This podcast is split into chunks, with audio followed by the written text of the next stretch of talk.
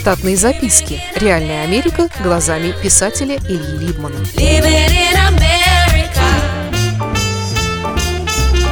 Осенняя неделя в Штатах. Начало. На этот раз постой в Штатах состоял из двух фаз. До торжества мы решили провести несколько дней в городе. Примерно за два месяца мы зарезервировали комнату в гостинице на Западной восьмидесятой улице, куда и были доставлены китайским таксистом из аэропорта прямо к дверям. Замечательное качество нью-йоркского такси состоит в том, что в любую точку Манхэттена вас довезут всего за пятьдесят два доллара и никаких обманов. На этот раз номер оказался еще меньше, чем в прошлый. Кровать начиналась прямо с порога. Еще там были стол, стул, телевизор и туалет. Окно пятнадцатого этажа выходило на Гудзонов пролив. На этой широте можно все еще называть Гудзон рекою. За Гудзоном был виден во всей красоте штат Нью-Джерси. В гостинице было шестнадцать этажей, по шесть похожих номерков на каждом. Стоимость за номер была сто шестьдесят долларов в сутки. Все номера были заняты прилично выглядевшими американцами. Каждое утро мы ходили покупать себе завтрак в вагончик на колесах к одной иракской парочке на Бродвей. Еду готовил и говорил с клиентами мужчина, а женщина слушалась его и помогала по мелочам. Одета она была в национальную ближневосточную одежду для женщин, и у меня сложилось подозрение, что после продажи завтраков она спешит в музей натуральной истории, чтобы занять свое место в инсталляции каких-нибудь намибов и их верблюдов. Удобство было в том, что музей находился буквально в паре улиц, и одетые в захру и бурку ее пропускали без очереди в любых направлениях. На углу восьмидесятой улицы у Бродвея расположен уникальный даже для Нью-Йорка магазин «Забар», в котором торгуют многочисленными сортами сыров, кофе и самопальными хлебами. Однако мы там покупали только яблоки. На параллельной от нас улице, скорее всего, по-прежнему живет Ричард с семьей, мой бывший босс на протяжении пятнадцати лет.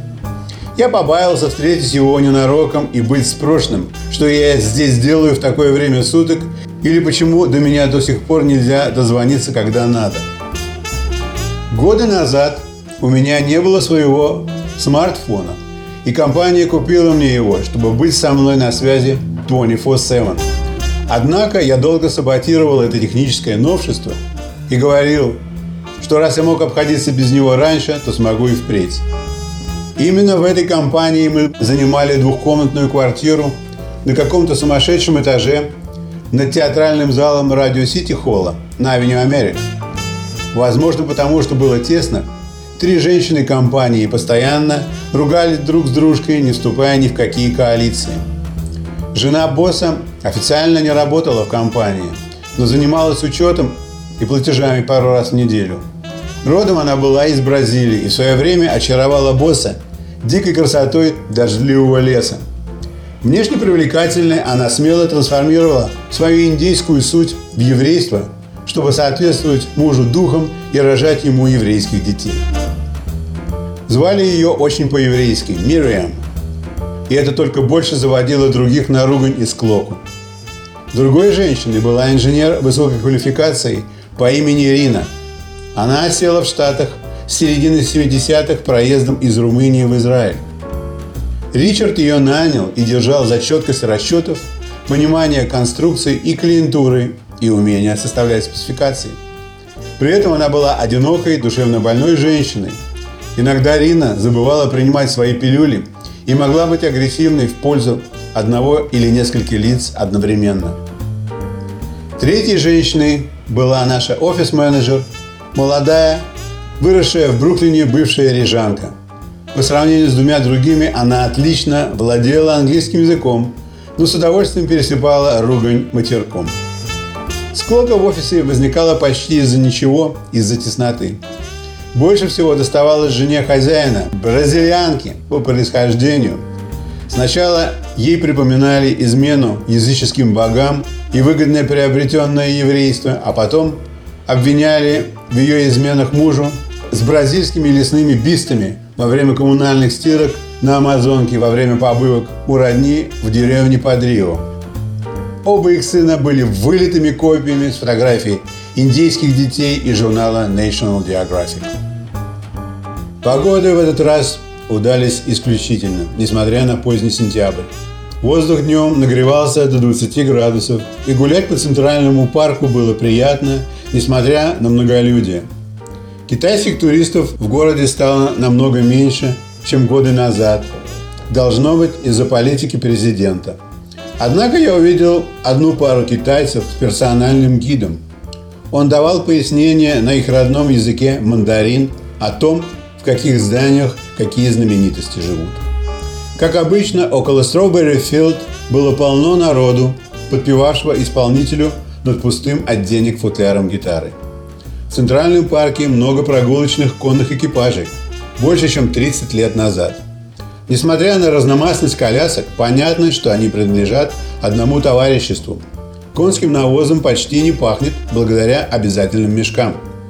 Много гуляющих с собаками произвольных пород. Между собаками и лошадьми взаимодействия замечено не было. В парке совсем немного торгуют пищей. Возможно, чтобы не привлекать многочисленных белок и без того жиреющих от желудей прямо на глазах. Поскольку рельеф парка во многих местах состоит из гигантских каменных глыб, уходящих на неизмеримую глубину, то представить среди них оригинально раскрашенных индейцев не представляло особого труда. В то же время бронзовые скульптуры отцов нации в евроодежде на высоких постаментах не выглядят так уж естественно.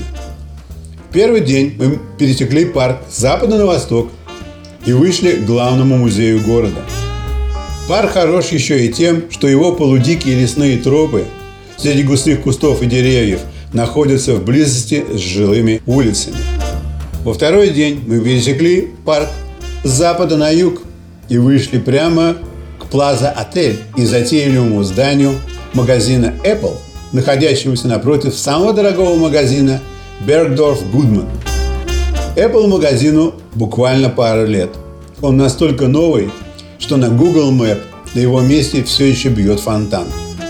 Затейливость здания состоит в том, что надземная его часть состоит из стеклянного куба, в котором находится лифт в цилиндре из полированной нержавейки, уходящий под землю в сам магазин. Магазин обустроен как все Apple-овские магазины. К центральному его столу только что вынесли для демонстрации и продажи образцы последнего поколения ручных часов, так что народу там было не протолкнуться. Такое решение конструкции близко к гениальному. Чаша фонтана была небольшой, и здание построили под землей. Bergdorf Goodman не без основания любим богатыми русскими модницами. Для хождения в него не нужно знать английский. К посетительницам всегда представлены приказчики-консультанты, владеющими любыми языками. Я когда-то знал одну приказчицу из русских, которая почти что построила там свою макроимперию, но жадность и сверхразмах операций погубили ее. Она была сверхуслужлива и держала картотеку своей клиентуры.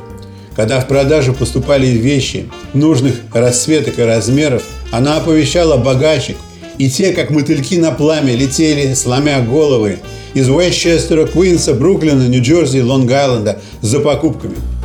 Приказчикам-консультантам в этом месте, как и во многих других, основная заработная плата идет в виде комиссионных от стоимости проданного. Видно, кто-то из администрации магазина заметил небывалую дотоле величину ее заработков, и за ней решили понаблюдать. Поймана она была на том, что принимала из рук богачки конверт благодарности. За это ее и уволили. Штатные записки. Реальная Америка глазами писателя Ильи Либмана. Читайте книги русского писателя современной Америки Ильи Либмана. В них живо и не скучно описываются нестандартные ситуации, происходившие с бывшими гражданами Советского Союза на фоне американского урбанистического ландшафта. повести «Алиса» с Райкой, «Второе дыхание», «Время апельсина» и «Малыш двадцать первого века» можно приобрести в интернет-магазине «Литрес» или на сайте писателя читали вы точка ру.